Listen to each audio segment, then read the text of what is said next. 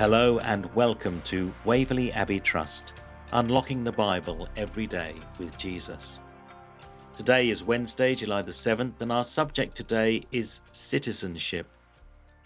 We're looking at Philippians chapter 3, verses 15 to 21, and in verse 20 we read, But our citizenship is in heaven, and we eagerly await a Saviour from there, the Lord Jesus Christ Christianity is future proofed. History will end with Christ's return. If we don't believe that, then the whole message of redemption unravels. We're also encouraged that mortality is merely a brief delay to immortality with God. It was Francis of Assisi who commanded death to do its work as God's slave and carry his ailing body into God's presence. Death is never to be feared for Christ has conquered death, which now serves one purpose only to carry God's followers into Christ's embrace. Even greater news God's kingdom begins even this side of death.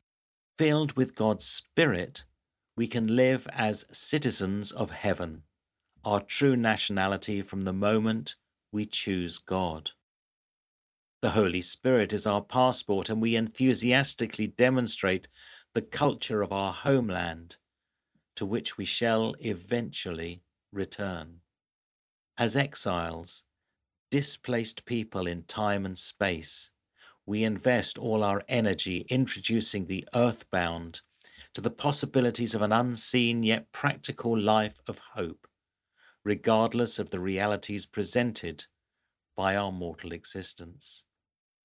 It has been said of Christians that they are too heavenly minded to be of any earthly use.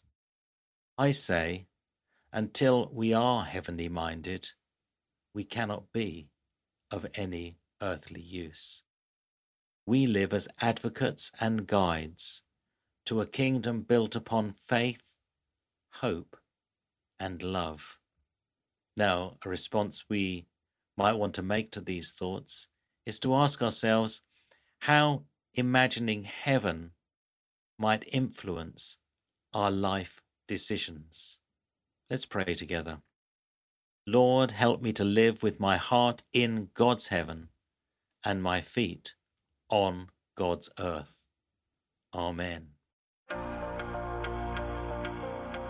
And if you'd like to read further in Scripture, please turn to Isaiah chapter 25, verses 1 to 9 1 Corinthians chapter 15 verse 2, 2 Corinthians 5 verses 1 to 10, and 1 Corinthians 13.